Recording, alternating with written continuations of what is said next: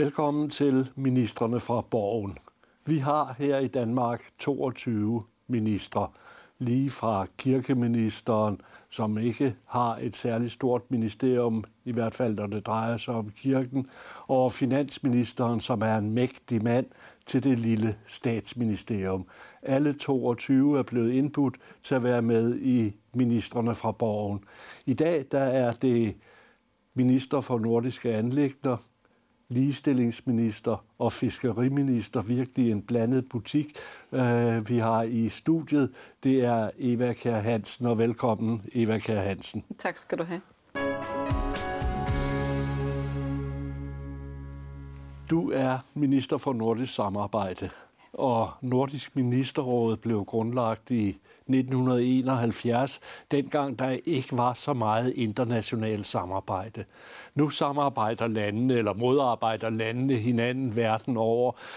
Er der stadigvæk behov for en nordisk minister? Altså dengang, der var det flot, der synes man, det var kronen på værket at få en nordisk minister.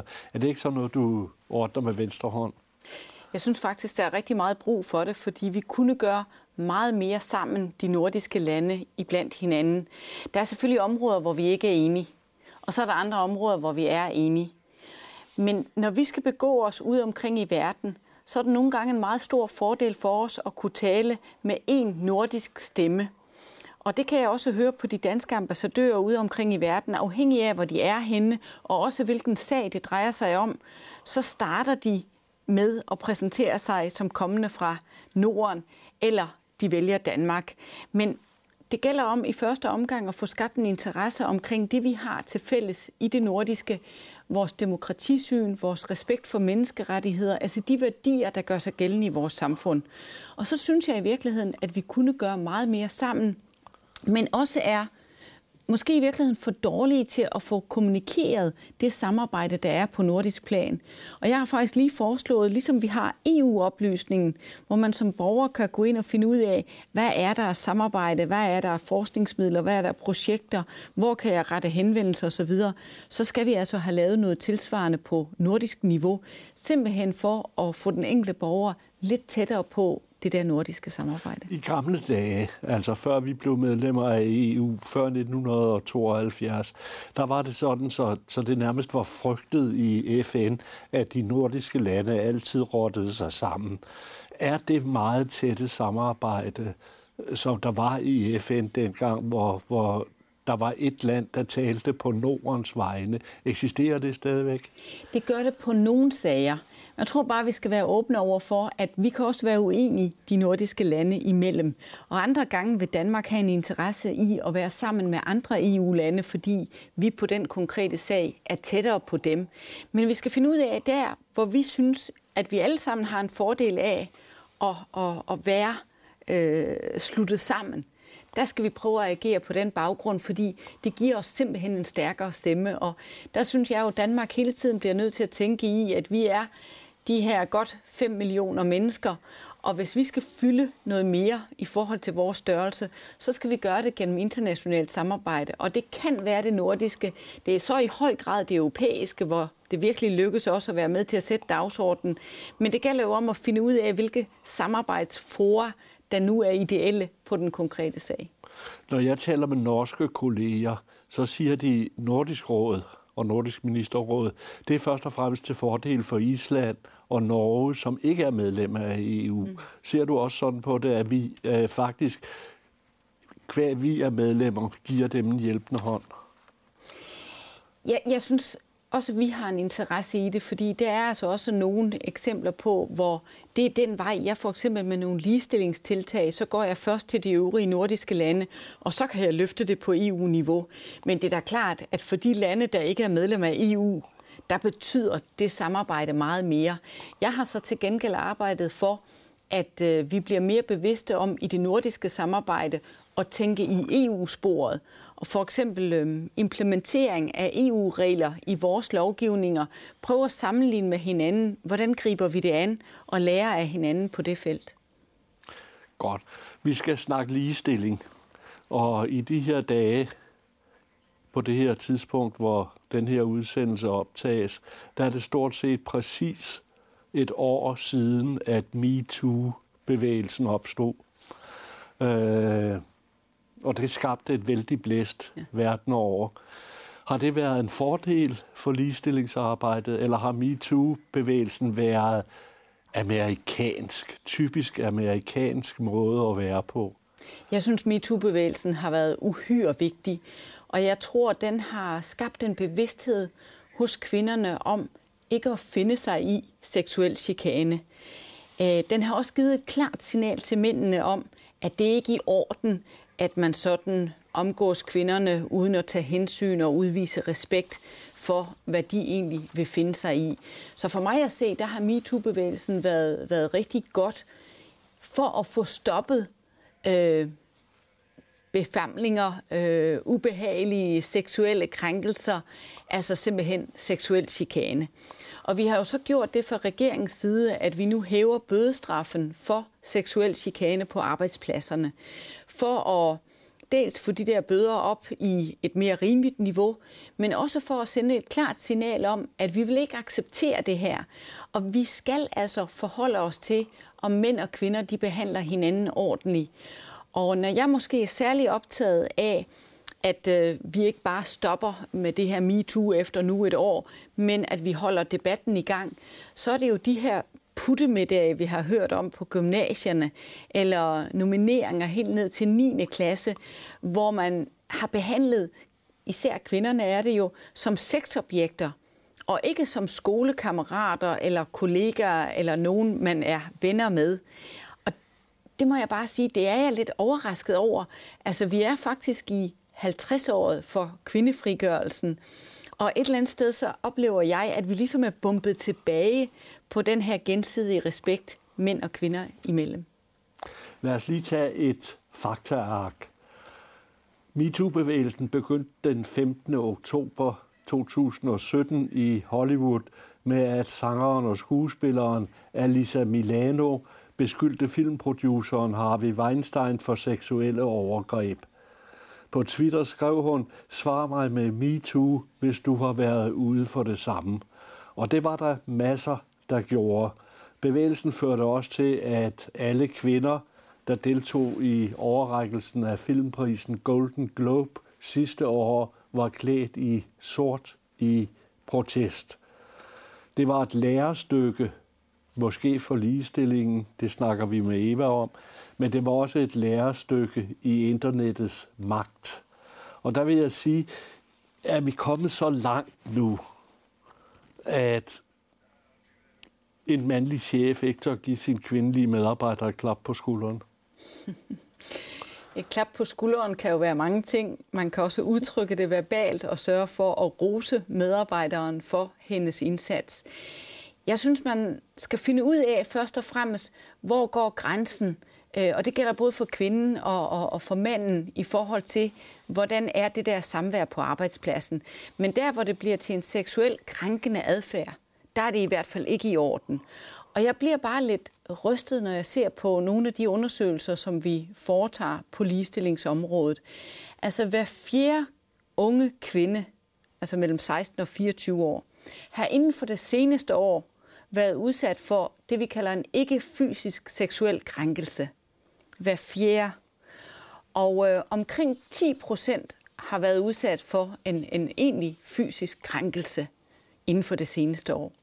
Altså det er bare nogle meget voldsomme tal, som i hvert fald fortæller mig, at vi bliver nødt til at have en snak med hinanden om, hvordan vores adfærd er over for hinanden. Og øh, der er MeToo en del af det, en rigtig vigtig del på grund af den gennemslagskraft, det har haft. Men vi er også nødt til det hele taget at finde ud af, om for eksempel øh, de digitale muligheder, der er i dag, og de sociale medier i virkeligheden er med til at skabe større rum til, at man kan chikanere hinanden. Jamen, lever vi ikke i en tid, hvor vi bliver mere og mere bornerte? Jo. Blufærdigheden slår vi, igen. Skal vi, skal, altså, vi, eksempel... skal, vi, skal, vi, skal vi ikke kæmpe imod det? Altså, jeg er, det er du ikke, men det er jeg er en del af 68-generationen, ja. som, som havde et helt, helt andet forhold til det her. Er vi, er vi nær sagt ved at blive muslimske alle sammen? vi er i hvert fald ved at, at, at blive lidt uh, tilbageholdende. Altså, um, unge kvinder ønsker, og også for nogle af mændenes vedkommende, ønsker ikke at gå i bad, efter at de har haft gymnastik i skolen. Eller unge kvinder ønsker ikke at, at vise sig i bikini på stranden. Og det er jo noget underligt noget her i 50-året efter 68, at øh, vi ligesom ruller tilbage og er blevet øh, mere angste for at, at vise øh, os jo, men frem. Det er, er det ikke et tilbageskridt? Jo, jeg synes, det er et meget stort tilbageskridt. Og jeg er bekymret for vores unge generation. Altså, vi taler jo om, at øh, vi danskere, vi er et af verdens lykkeligste folk.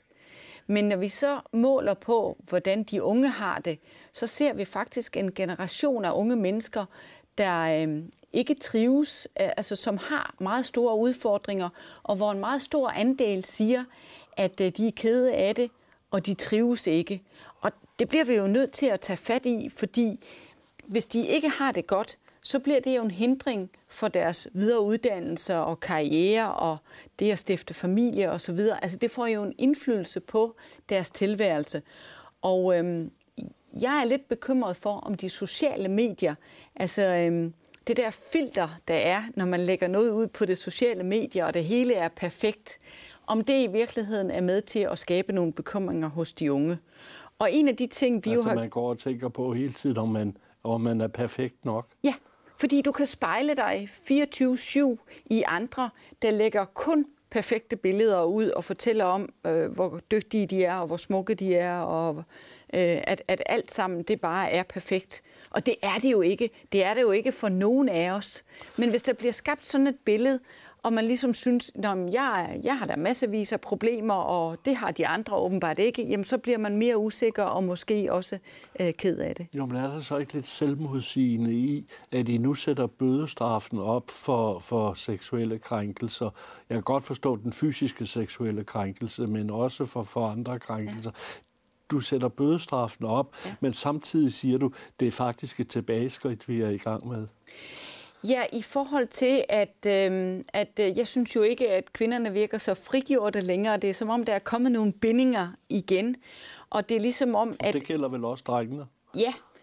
Øh, tallene er bare voldsommere, når det er kvinderne. Og der efterlyser jeg jo en, en bedre adfærd, øh, øh, hvor, hvor man udtrykker respekt for hinanden, og hvor man for eksempel ikke griber til at betragte skolekammeraten eller arbejdskollegaen som et sexobjekt, men som den person vedkommende øh, nu er. Og hvorfor ikke se på det hele som det, vi er? Vi er jo grundlæggende et dyr. øh, og dyrets, øh, havde jeg nær sagt, væsentligste opgave, det er at spille op til hinanden seksuelt. Kvinder kan være mere eller mindre udfordrende klædt på, set fra mandens Det kan mænd også være. Og det skal vel også stadigvæk være tilladt på, på en arbejdsplads at flirte lidt med hinanden. Øh, hvorfor ikke tage udgangspunkt i, at vi biologisk set er et dyr, og at, øh, og at, øh, og at vi selvfølgelig skal respektere hinandens grænser, men at det stadigvæk er det dyriske i os, at det er en kamp om at få den rigtige mand og den rigtige kvinde parret sammen. Vi er mennesker, og vi har en hjerne, og den skal vi sørge for at slå til i forhold til, hvordan vi er over for hinanden. Og du må meget gerne gøre kur til mig, men hvis jeg ikke bryder mig om, at du klapper mig på numsen, så skal du lade være med det. Og der skal du lære at læse, hvordan du kan gøre tilnærmelser. Og hvis jeg afviser dig, så skal du have respekt for det. Og det er det, vi skal have lært den her generation, at den adfærd, den skal man både gøre fysisk, men den skal man også gøre på øh, de sociale medier. Og det er der, jeg tror, det er rigtig vigtigt, at vi får snakket med hinanden om, hvordan vi opfører os. Jo, og det skulle sig... gerne lykkes, uden at vi ødelægger det romantiske. Nu, nu, ja, nemlig, fordi nu siger du, at, at, at, at vi er dyr, der også har hjerne, og dermed adskiller vi os fra det. Men netop når vi kommer til kærlighed, når vi kommer til erotik, når vi kommer til forholdet mellem kønnene, så er der ikke ret meget hjerne med i det. nu taler du for mændenes vedkommende, ikke? det ved jeg ikke. Det ved jeg. Jeg tror også, jeg taler på kvindernes Men det handler jo om, om der er accept, om der er gensidig accept, og om, om, om det foregår på frivillig basis. Altså, øh, vi har jo en aktuel diskussion omkring reglerne for voldtægt, for eksempel i Danmark, hvor, øh, hvor øh, vi kan se på øh, bare anmeld, de anmeldelser, der er, og hvor få der egentlig fører til domsfældelse. Og der har vi jo en politisk diskussion nu, om vores regler i virkeligheden er et forældet syn på øh, kønnene, og hvor man har et andet kvindesyn, end, end, end det vi egentlig har i dag, hvor vi taler om den her gensidige respekt.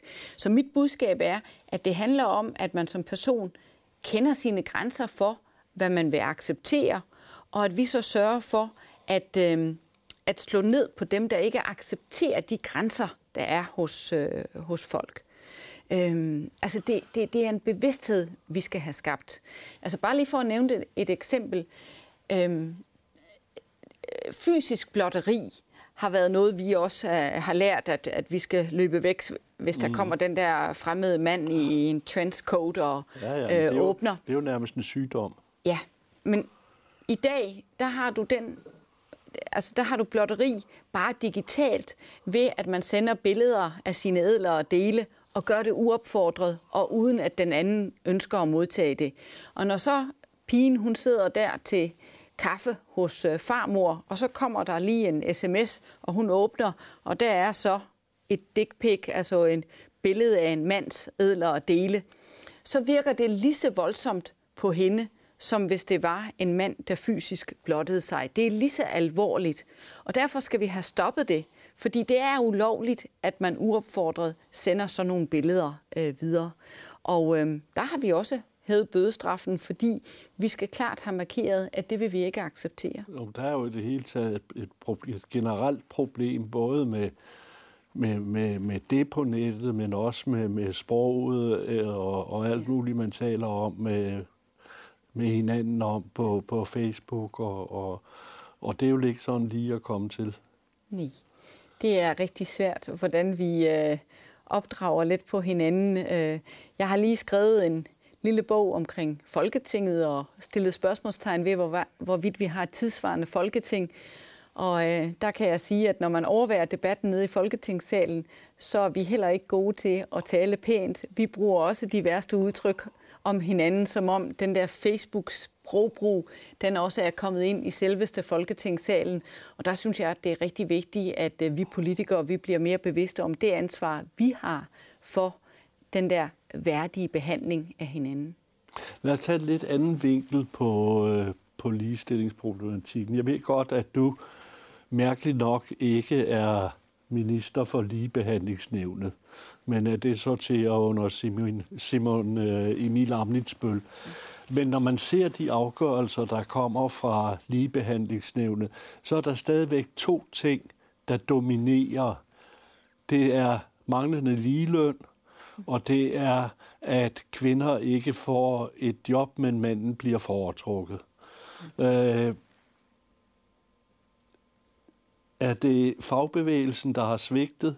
Er det arbejdsgiverne, der er for konservative? Hvad er årsagen til, at vi stadigvæk hænger i de to områder?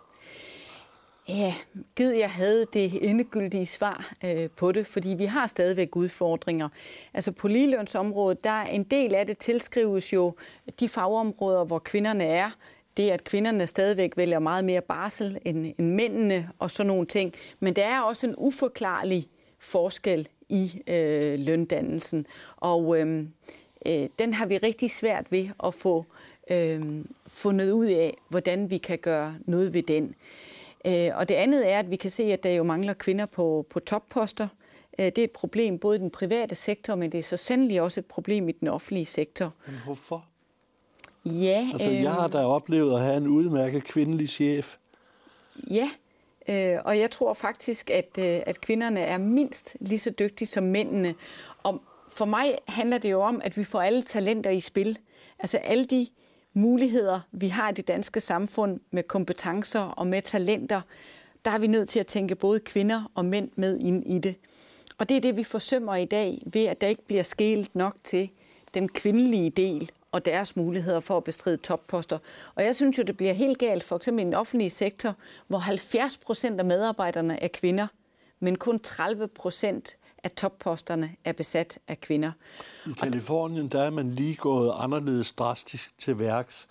Øh, der tvinger en ny lov virksomheder med hovedsæde i Kalifornien til at have mindst én kvinde i bestyrelsen inden udgangen af 2019. Og ikke nok med det, hvis en, kvinde, hvis en virksomhed har en direktion på fem medlemmer, så skal to af kvinderne mm. være, eller så skal to af medlemmerne af direktionen være kvinder. Er det den vej, vi skal gå?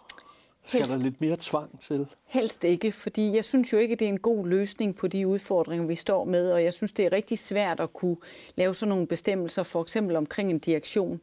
Men vi har lige lavet noget inspirationsmateriale med 10 gode eksempler på, hvordan er det, man får flere kvinder ind på topposter i forskellige danske virksomheder. Og øh, der er rigtig mange gode forslag til at arbejde med det i forhold til talentpleje, karriereplanlægning, tage hensyn til øh, medarbejdernes behov. Og øh, ved samme lejlighed var der også en øh, virksomhedsleder, der fortalte om, at øh, de i bestyrelsen manglede kvinder, og de havde en bestyrelse på otte personer, og de ville gerne have øh, to kvinder med. Og for at løse det, så udvidede de simpelthen bestyrelsen til 10 personer.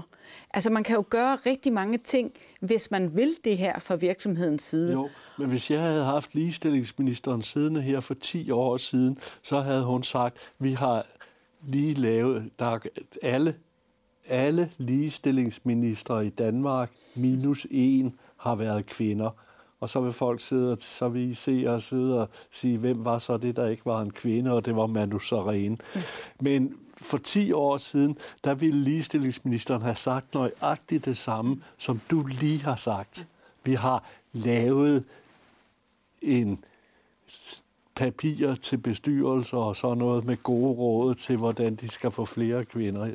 Men det vi snakker meget om, det er jo for eksempel, skal man så have kvoter på bestyrelsesposter? Sagen er bare, at erfaringen fra de lande, der har gjort det, det har ikke givet noget på topposter. Og det er jo der, jeg synes, det er vigtigt, fordi i det øjeblik, du får flere kvinder ind på topposter, så har du også nogen at rekruttere til øh, bestyrelsesposter. Så der er ingen nemme løsninger her. Det handler også om, øh, hvilken uddannelse man vælger, og øh, en af de ting, der faktisk øh, slår ud, det er barselsårlov. Og der er det i dag sådan, at kvinderne de i gennemsnit tager 300 dages barselsårlov, og mændene i gennemsnit tager 30 dage. Og der kan man faktisk se på erfaringen, og det er blandt andet fra Island og Sverige, tror jeg det er, at øh, jo længere barselsårlov mændene tager, desto flere kvinder kommer der ind på topposter. Og det er jo så også noget af det, vi arbejder med. Men jeg vil nødig ende med at lave nogle firkantede regler om, hvordan familierne de skal dele den her barselsårlov. Fordi det kan være så forskelligt i familierne. Og jeg vil hellere, at øh, det er familierne, der finder ud af, hvordan passer det nu dem bedst. Og der er det jo så, at vi gerne skulle have brudt lidt, at det altid bliver kvinden, der vælger den lange barselsår. Ja, der er jo et kæmpe, selvom, selvom mænd har fået mulighed for, for barselsår, så er der jo stadigvæk en, en, en, en masse mænd, der ikke tager den fulde tid. Ja, men vi kan jo så for eksempel se inden for den finansielle sektor, der er man op på det dobbelte af gennemsnittet. Og der har man jo så taget nogle tiltag omkring løn, men også at arbejde med kulturen på arbejdspladsen, at man bakker op om de mænd, der tager en større del af barselsårloven. Så det tror jeg og håber, vi vil se øh, noget forandring omkring. Og øh, det der med, når mændene de tager lidt længere barselsårlov, det har også den gode effekt, at de så ser ud til, at de fremadrettet påtager sig flere af de der huslige pligter, der følger med i enhver familie. Så det er altså rigtig godt for kvinderne, hvis de afgiver noget barselsårlov til mændene. Lad os lige bladre lidt tilbage i historien. Da fællesmarkedet, eller EU, som det hedder i dag, øh, blev dannet i 1957, så var Venstre fra første dag helt vilde for, at vi skulle være medlemmer. Men de konservative var imod. De frygtede, at dansk industri ikke kunne klare sig i konkurrencen øh, i det fællesmarked, i det EU, der kom dengang. Og en af grundene til, at danskerne, dansk industri ikke kunne klare sig, det var, at der i selve Romtraktaten var et krav om ligeløn. Arbejdsgiverforeningens direktør Arne Lund satte det hele på plads for de konservative ved at fastslå, at omkostningerne ved at drive virksomhed, hvis man nu skulle følge Romtraktaten, ville stige med 5-6 procent. Ligeløn, det må der vel for søren være noget, du kan gennemtvinge? Det kræver jo, at man så har et uh, detaljeret kendskab til, hvordan er lønnen uh, de forskellige ja, og steder. der er vi meget, meget Og det er jo noget, danskerne stadigvæk værner om, at uh, de vil ikke sådan offentliggøre, uh, hvad deres uh, løn er og tillæg og så videre. Um, men det kunne du jo ændre på. Ja, men, men man skal jo ikke uh, lave en, en, en lovgivning, som strider mod, hvad medarbejderne de rent faktisk uh, ønsker. Og øhm, det, jeg tror betyder noget, det er jo nogle mere, øhm, altså det er statistikkerne, hvor man kan dele lidt op i forhold til, hvordan ser det egentlig ud her hos os. Jo, men hvis vi nu går til Sverige, så øh, i Sverige, der kan enhver slå op i en bog eller på nettet, hvad naboen betaler i skat. De har åbne skattelister i Sverige. Her i Danmark er vi af en eller anden grund meget, meget hemmelighedsfulde om, hvad vi tjener. Øh, og jeg ved godt, at øh, nu, hvis du skulle lovgive på det område, at det skulle være offentligt tilgængeligt, så vil du bryde det, der hedder den danske model på arbejdsmarkedet og alt muligt andet. Men øh, var sådan et brud ikke værd at tage for at få gennemført den lige løn?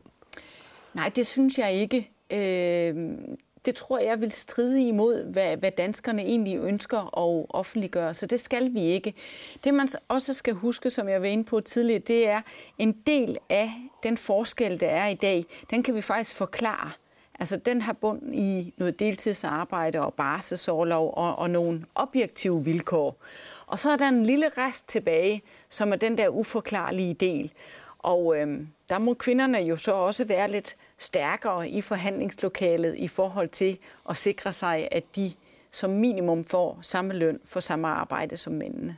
Jo, men selv på et område, hvor kvinderne efterhånden er blevet de fleste, og hvor det, vi taler om en offentlig arbejdsplads, eller halvoffentlig arbejdsplads, nemlig blandt lægerne, der er der et løngab mellem kvinder og mænd på 12 procent. Jeg kender ikke tallet godt nok, og har ikke været inde lige præcis i, Nej, men, i den men det er bare for at illustrere, at det, er ikke, det er ikke småpenge, det er ikke småpenge, vi taler om.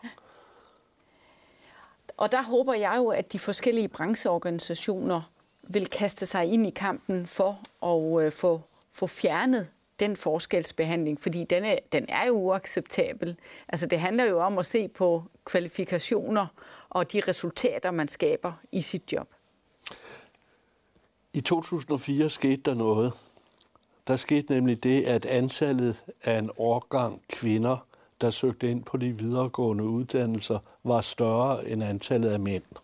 Altså kvinderne overhalede mændene på de videregående uddannelser. Ender det med, at vi skal have en ligestillingsminister for mænd?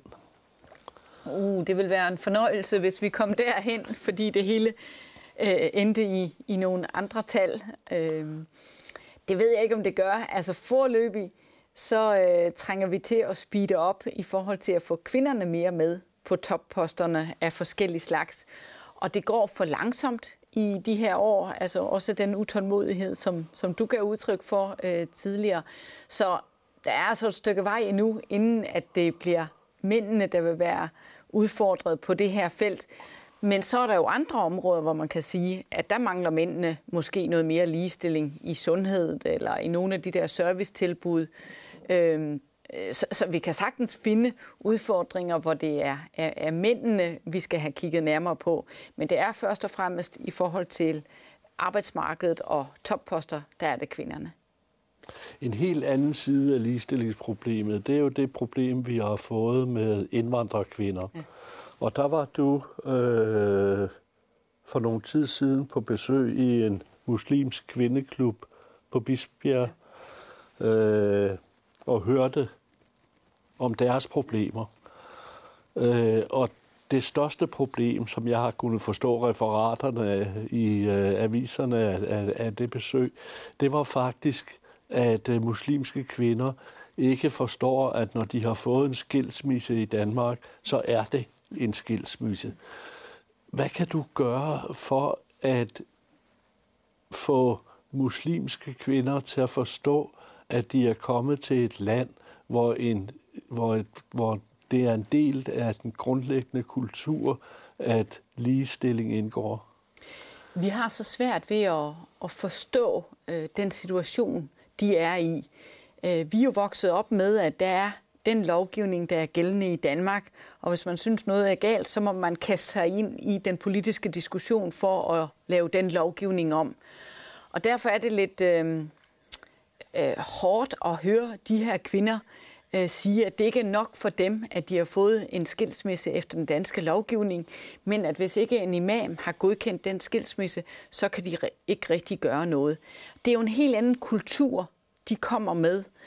Og øh, det vi jo også har oplevet hos de kvinder, det er, at de er underlagt en social kontrol, som vi også har meget svært ved at, at forestille os. Altså, vi taler for eksempel om genopdragelsesrejser for de unge kvinder, men det er faktisk rigtig mange voksne kvinder, der også bliver sendt afsted på genopdragelsesrejser, eller man bliver simpelthen overvåget og udsat for fysisk vold eller for psykisk vold. Og øhm, nogle af de her kvinder, de er slet ikke bevidste om, hvilke regler der gælder i det danske samfund, og at de har nogle rettigheder. Og vi har netop fået udarbejdet materiale, der kan oplyse de kvinder om, hvad er det for nogle rettigheder, der gør sig gældende i det danske samfund. Altså også muligheden for at gå til politiet, eller muligheden for at opsøge et, et, et krisecenter, øh, afhængig af, hvad øh, man bliver udsat for i øh, det Og det er ikke en idé, både på dit område, men også på en del af Inger Støjbergs område, at I gik regeringen, øh, danske politikere, inddrog imamerne meget mere, respekterede imamerne som et mellem, som noget, der kunne være et mellemled mellem den muslimske del af befolkningen øh, og det danske samfund. Det synes jeg jo i den grad, vi prøver på. Og det hænger jo også sammen med vores traditioner tradition og vores kultur i Danmark, at vi vil gerne drøfte tingene. Vi vil gerne skabe rum til at samtale om, hvorfor, hvordan får vi løst det her. Men hvad er det, Inger Støjberg og jeg skal gøre, når vi står med imamer i Danmark, der ikke vil give den her kvinde sin øh, religiøse skilsmisse? Øh, hvad skal vi gøre, når de der imamer bliver ved med at sige, at det er det, der er afgørende for dem, frem for, at de bare skal holde sig til det der dansk lov og ret? Og det er jo rigtig svært at få de kvinder til at tage kampen op og sige, jamen øh, vi accepterer ikke det her, vi vil ikke undertrykkes af vores mænd. Vi er i Danmark, og der er det dansk lov og ret, der gælder, og det er den, vi henholder os til. Og det var det, vi prøvede at sige til dem, at de skal jo læne sig op af de regler, der gælder i Danmark, og den frihed, også kvinderne har i Danmark. Og så øhm, må de jo komme ud af det der med, at kvinderne så er efter de kvinder, øh, der gør det, Øh, altså at de mister deres venskaber eller deres familietraditioner øh, øh, og relationer. Øh, men det vi kan høre på dem, det er, at de er meget udfordret, fordi de simpelthen kommer med en helt anden baggrund, og hvor det jo har været manden, der har fået lov til at bestemme. Øh, kunne man ikke fristes til at sige, når man sidder i din stol og, og møder de her kvinder, jamen, vi kan ikke gøre noget, dem opgiver vi, vi koncentrerer os om døtrene? Vi har i stedet for prøvet at fortælle dem om den kvindekamp, vi har været igennem i Danmark for at opnå ligestilling og lige behandling. Og det også har været en hård kamp og, og krævet mange ting. Øh, så vi prøver at motivere dem til at blive bevidste om de muligheder, vi rent faktisk kan tilbyde dem i det danske samfund. Men så er du også fuldstændig ret i, at øh, det er vigtigt at satse på den nye generation, vores udfordring den har jo, der. Den har jo fundet ud af det, eller langt hen ad vejen fundet ud af det. Mm. Der, er et yeah. stigende, der er et stigende, pænt stigende antal døtre, som øh, tager en, en øh, uddannelse lige fra socioassistent over syge. Det er mest det inden for sundhedssektoren over sygeplejerske til læge. Øh, det har du ret i. Når vi ser på øh, deres uddannelsesmæssige baggrund, så er de super godt øh, med, og rigtig mange tager en videregående uddannelse. Men der er også enormt meget social kontrol. Og øh, Øh, jeg er desværre bange for, at også i Danmark er det sådan, at en del af de her unge med anden etnisk baggrund, de får ikke lov til at vælge, hvilket liv de vil leve, men er stadigvæk underlagt social kontrol, herunder også i forhold til øh, fremtidig øh, ægtemand. Øh, der er rigtig meget behov for, at der bliver gjort op med de der traditioner og den kultur, man kommer med hjemmefra, og at man i stedet for accepterer, at nu er det Danmark, man bor i, og nu er det den danske kultur og de værdier, som vi har i det danske samfund, der skal gøre sig gældende. Og der er vi jo nu specifikt gået ind i forhold til ghettoområderne, fordi vi har simpelthen nogle områder i Danmark, hvor folk ligesom lever i et parallelt samfund. Og det vil vi ikke acceptere. Og det er jo derfor, vi er gået meget langt i forhold til nu at tage nogle initiativer for at få folk ud af ghettoerne. Og det drejer sig jo ikke mindst om øh, de øh, kvinder med anden etnisk baggrund, der lever isoleret der. Vi skal også tale om den anden del af dit ministerium, eller den tredje del af dit ministerium, nemlig fiskeriet.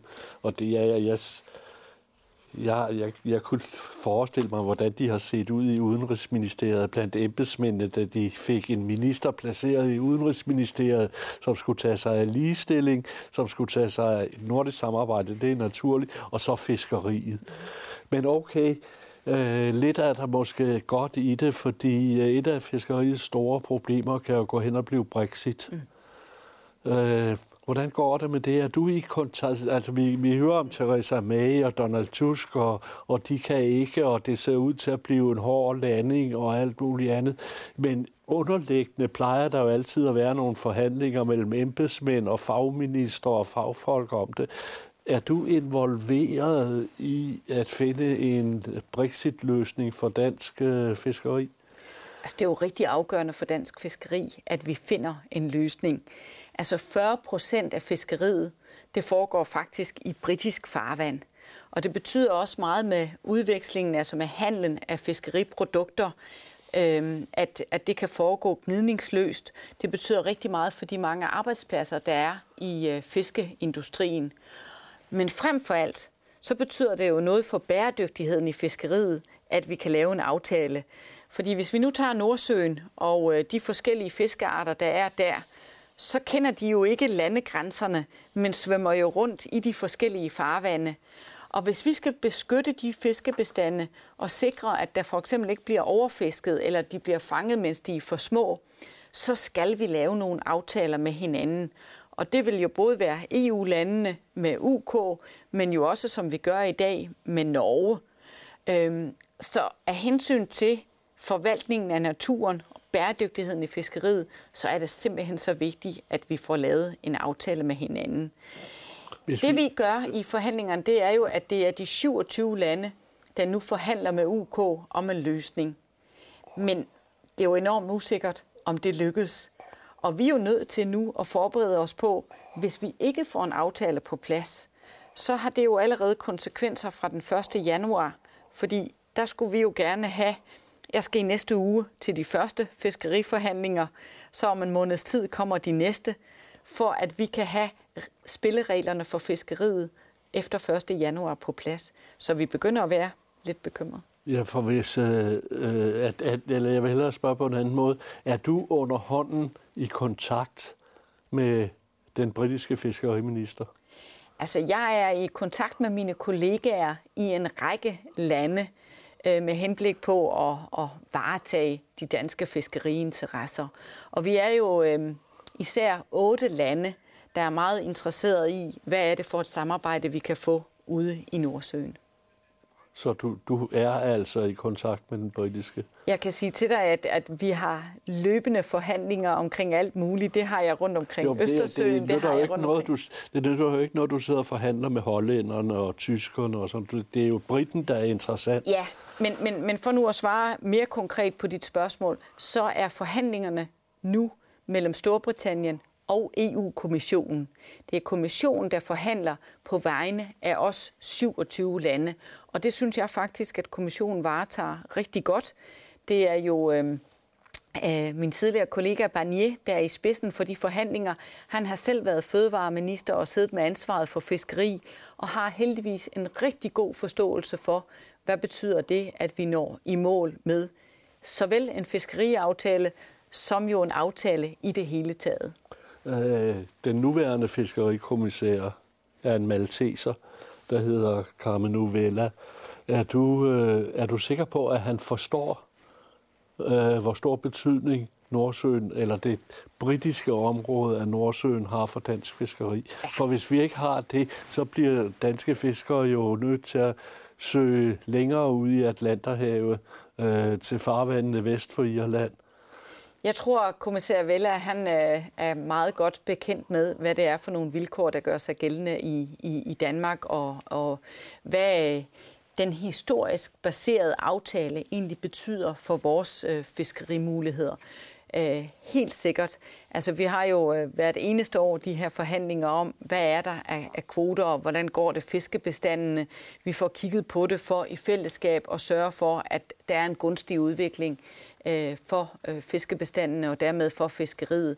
Så jeg føler mig øh, tryg ved, at vi netop forhandler som EU over for Storbritannien og får det på plads, og så derefter så også har forhandlinger med andre nationer øh, rundt omkring. Men der er kort tid til, at vi skal have en aftale på plads, og øh, vi er nødt til at lave nogle forberedelser i forhold til, hvis det ikke lykkes at få en aftale ja, det, med Det var det, jeg godt ville ind på. Sidder dine embedsmænd øh, og, og, og, og arbejder på, hvad gør vi, hvis det bliver en hård landing?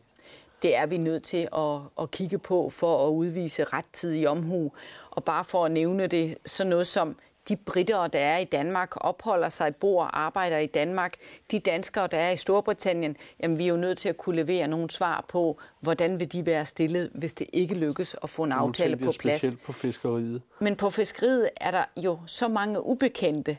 Altså, hvis nu Storbritannien ikke bliver en del af indre marked, hvad bliver så den relation, vi får lavet? Betyder det, at der kommer tolvsatser på handlen med fisk og fiskeriprodukter?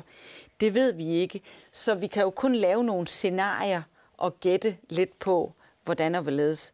Men øh, jeg kan love dig for, at vi kigger ind i det, og det er vi jo nødt til at gøre, fordi øh, vi risikerer jo at stå med en meget alvorlig situation for fiskerierhvervet. Det bliver allerede til marts, øh, hvis, hvis det ender med den hårde landing. Øh, men ja, lad os lige... og, og ellers altså jo allerede fra januar, fordi for, vi skal nu lave fiskeriaftalerne for, ja, for det kommende for år. Kvoteordningerne for, ja. det, for det kommende år. Lad os lige se på historien igen. Øh, for dengang EU blev skabt som fællesmarked, der fik de fra begyndelsen en landbrugspolitik, men de skulle også have en fiskeripolitik. Og der var to problemer for EU. Dels fiskede EU's fiskere alt for mange fisk i forhold til, hvad der var biologisk forsvarligt, og dels var der alt for mange kutter om fiskeriet, til at fiskerne i virkeligheden kunne føre et anstændigt liv ved at være fisker. Så opfandt EU kvotesystemet. De første kvoter indførte her i Danmark af fødevareminister Rit Bjergård, øh, og det var for sildens vedkommende. Og så kom de øvrige fiskearter med under Hans Christian Schmidt som, øh, som fiskeriminister. Og vi fik meget, meget ros her i Danmark fra EU, fordi vi havde lavet ordningen på en måde, som var billigere at administrere, som virkede, som i det hele taget fungerede. Det var professionelt arbejde. Øh, men en ting blev vi kritiseret for, og en ting blev der stillet spørgsmål ved. Det var, at danskerne, den danske regering, det danske folketing, forærede fiskerne fiskekvoterne, i stedet for at sende dem på auktion. Faktisk er det beregnet, at staten dengang kunne have tjent 10 milliarder kroner ved i stedet for at forære fiskene bort, så at sige, fisken er vores alle sammen og holde en auktion over dem. Vil man have gjort sådan i dag? Vil man have holdt auktion over dem i dag, øh, ligesom man gør med frekvenser for telefoner, ligesom man gør med olien i Nordsøen, eller var det det rigtige at forære fiskene bort? Altså, jeg synes jo, at det var det rigtige, øh, og i hvert fald på, på det tidspunkt. Og øh, man må jo altid tage udgangspunkt i, hvordan har mulighederne været, og hvad var adgangen. Øh, det er jo også et spørgsmål om, øh, hvor langt skal vi gå med at beskatte forskellige ting øh, i Danmark. Jeg synes, det er en, en diskussion, der er, er, er svær at, at tage nu, fordi man kigger tilbage og siger, skulle det have været indrettet anderledes øh, dengang. Jeg synes, vi fik en god ordning, fordi Vi fik reddet et øh, fiskerierhverv, der var i dyb krise, og hvor der var alt for mange fiskere og alt for mange fartøjer, så vi var nødt til at lave en reform, så vi kunne skabe også muligheden for at have en rimelig indkomst ved at være fisker. Og det er jo netop, som du siger, blev meget rost. Øh, det system, vi indførte, og det har jo givet øh, grundlag for, at der rent faktisk er nogen, der kan bedrive fiskeri i Danmark og få øh, en indkomst, øh, der får det til at hænge sammen for dem. Så jeg synes, at det var en meget nødvendig reform at gennemføre, og vi fik jo så fjernet og udskiftet en række fartøjer og fik i det hele taget, mener jeg med kvoteordningen, moderniseret det danske fiskerierhverv. Jo, men der var nogen, der var så dygtige forretningsmænd, ved siden af, at de var fiskere, at de i dag ikke alene kan leve af det, men nærmest øh, have en milliardomsætning i fiskeriet. Øh, dem, der mere eller mindre berettiget går under betegnelsen kvotekongerne. Mm. Har den lille gruppe af fiskere fået for meget magt? Altså, vi har jo kunne konstatere, at der er regler om kvoter, der er blevet overtrådt, og det er vi jo i fuld gang med at få øh, øh, samlet op på og rettet ind efter. Øh, jeg har også et øh, lovforslag på vej igennem øh, Folketinget her i, i den her samling, øh, hvor vi så skærper indsatsen i forhold til, hvor, hvor stor en andel kan man så få adgang til. Så vi går jo ind og, og regulerer det, Øh, og sørger også for, at der er en øh, forholdsvis skarp kontrol med, at øh, reglerne de bliver overholdt. Det er noget af det, der er forsømt inden for forvaltningen på fiskeriområdet. Øh, der har været voldsom kritik fra Rigsrevisionens side i flere omgange, og øh, der er det nu rigtig vigtigt, at vi får tilført ekstra ressourcer og får styrket hele den administrative side af fiskeriforvaltningen. Er finansministeren parat til det? Ja, det øh, er finansministeren. Øh, pengene skal nogle gange hives lidt ud af finansminister. Men det begynder at, øh, at falde på plads. Øh, dels har vi øget bevillingerne her i 18, og bevillingerne er på plads i, i 19. Så mangler der lidt i de udstående år. Men jeg vil også sige, at jeg jo her aktuelt har fået en kritisk rapport fra Rigsrevisionen om, hele det, der hedder tilskudsområdet, og det vil simpelthen også kræve, at øh, vi skal have nogle ekstra bevillinger i forhold til det, vi havde regnet os frem til. Der er simpelthen behov for nu øh, mere massivt at investere i og få hele administrationen af fiskeriområdet til at fungere. En gang tidligere, der sagde man, at øh, Landbrugsministeriet, dengang det hed Landbrugsministeriet, det var en afdeling under Akselborg, landbrugsorganisationernes hovedsæde i København. Øh, har det været sådan, så Fiskeristyrelsen nærmest har været en parthaver i kvotesystemet, kvotekongernes system? Det synes jeg ikke, man kan sige, men øh, der er måske øh, nogle få medarbejdere, som øh, ikke har haft den fornødne respekt for reglerne, og har mere øh, gjort, som de nu synes. Og så har der været en forvaltningskultur, som øh, man simpelthen må kritisere, fordi den har ikke været i overensstemmelse med, hvad er det, man skal, øh, når man har en ordentlig forvaltningskultur. Og det er jo så noget, der er øh, ved at blive rettet op. Øh, det er især i Fiskeristyrelsen, at der nu bliver taget hånd om at få klart, hvordan behandler man dokumenter, og hvordan journaliserer man, og hvad er øh, de forskellige øh, ansvar, øh, man skal gøre gældende og, og simpelthen få håndteret, øh, at samtlige medarbejdere sørger for at arbejde i overensstemmelse dels med de forvaltningsmæssige bestemmelser, men også med de lov og regler, der gælder på fiskeriområdet. Det du sidder og siger her, det ligner jo lidt øh, de problemer, Carsten Lauritsen slås med i Skatteministeriet, bare i, i miniformat. Ja. Og, og, og lige sådan på fiskeriområdet, som der har været på skatteområdet, der har der været en stribe forskellige slags fiskeriminister eller fødevareminister. Øh, er det simpelthen har vi et system, nu har du lige skrevet en bog om, om øh, hvordan Folketinget virker, har vi et system, hvor vi skifter ministre for tit? Øh, den diskussion kunne man godt tage, men jeg synes ikke, man skal tage den på baggrund af den her sag. Fordi nu har vi været ved at kigge lidt på, øh, hvad måtte ministre have vidst. Og der er ingen indikationer af, at det her på nogen måde har været forelagt de forskellige ministre. Altså, de har simpelthen over årene ikke haft kendskab til, øh, at der var øh, noget at kritisere, eller om hvorvidt der manglede ressourcer på øh, bestemte områder. Det er i hvert fald det, vi har kunne læse ud af det materiale, vi har arbejdet med hidtil.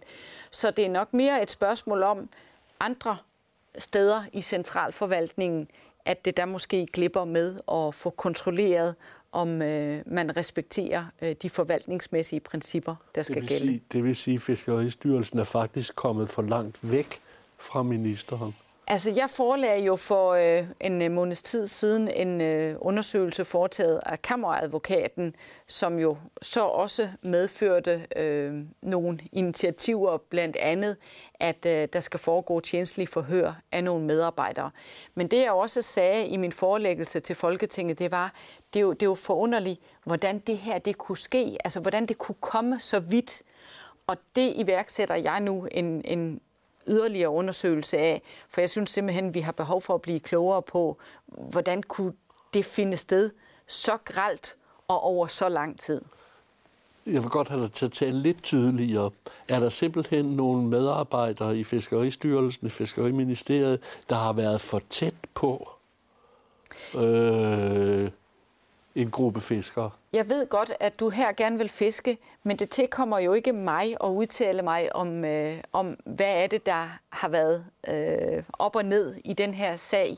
Kammeradvokaten har lavet en undersøgelse, og den fører blandt andet til, at der nu bliver lavet tjenestelig forhør af øh, to medarbejdere, og så må vi jo se, øh, hvad de øh, ender med.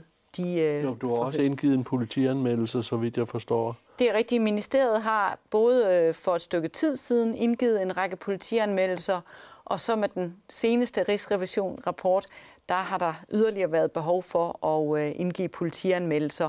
Og der snakker vi altså om øh, snyd med øh, tilskud, nogle EU-tilskud, som går til og, øh, at lave innovation og udvikling af redskaber, altså modernisere øh, fiskerflåden. Og øh, der er der altså rejst øh, tvivl om, hvorvidt øh, nogle af de her tilskud er blevet udbetalt på et øh, berettiget grundlag. Jamen det kunne jo igen indikere det, jeg påstår, at der er nogle af medarbejderne i ministeriet, der simpelthen har været for forlovet med erhvervet. Altså jeg har i hvert fald lært, at vi bliver nødt til at have en bedre tilsyn med øh, det, der foregår øh, på de forskellige øh, administrative niveauer. Og det er jo det, øh, vi er gået i gang med i det, vi kalder en genopretning af Fiskeristyrelsen. Og det, det er simpelthen nødvendigt. Altså det er en massiv og en alvorlig kritik, der er rejst af forvaltningen gennem årene.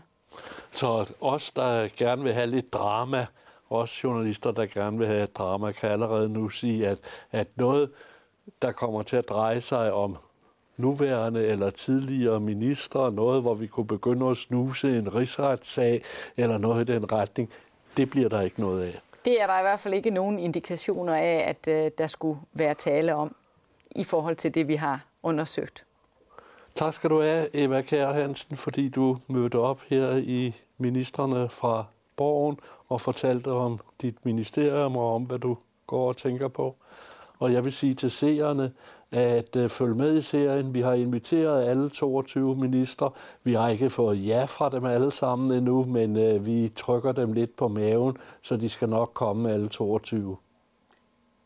Tak.